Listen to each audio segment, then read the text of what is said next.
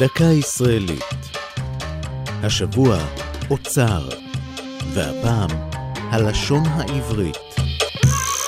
בשכונת הבוכרים בירושלים, בחדרון אפלולי, עשה לילות כימים המילונאי יעקב כנעני ליד שולחנו, מכוסה עד צוואר בערימות דפים, כתובים בשורות צפופות.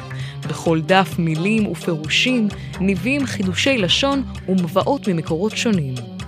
כל אלה כונסו לבסוף ל-18 כרכים, הידועים בשם אוצר הלשון העברית, שראו אור במהלך שלושה עשורים, החל ב-1960. את ניסיונו כמילונאי רכש כנעני כעוזר לעורכי מילון אליעזר בן יהודה, לאחר פטירת בן יהודה.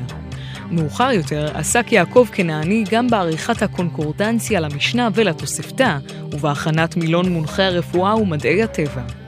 כל זאת במקביל לעבודתו כמורה. בספריו העמיק לחקור ברובדי העברית הקדומה, בצד חקירת הלשון המתחדשת.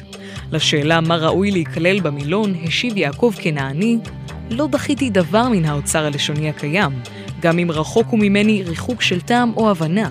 כך מדבר העם, כך כתוב בספרות, ואני לוקח מלוך אופניים מאוצר זה.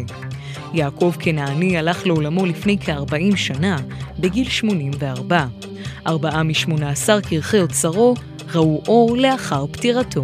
זו הייתה דקה ישראלית על אוצר בהלשון העברית. כתבה נעמי קנטור יצחייק, ייעוץ הדוקטור אבשלום קור, מפיקה אור זועי סולומוני.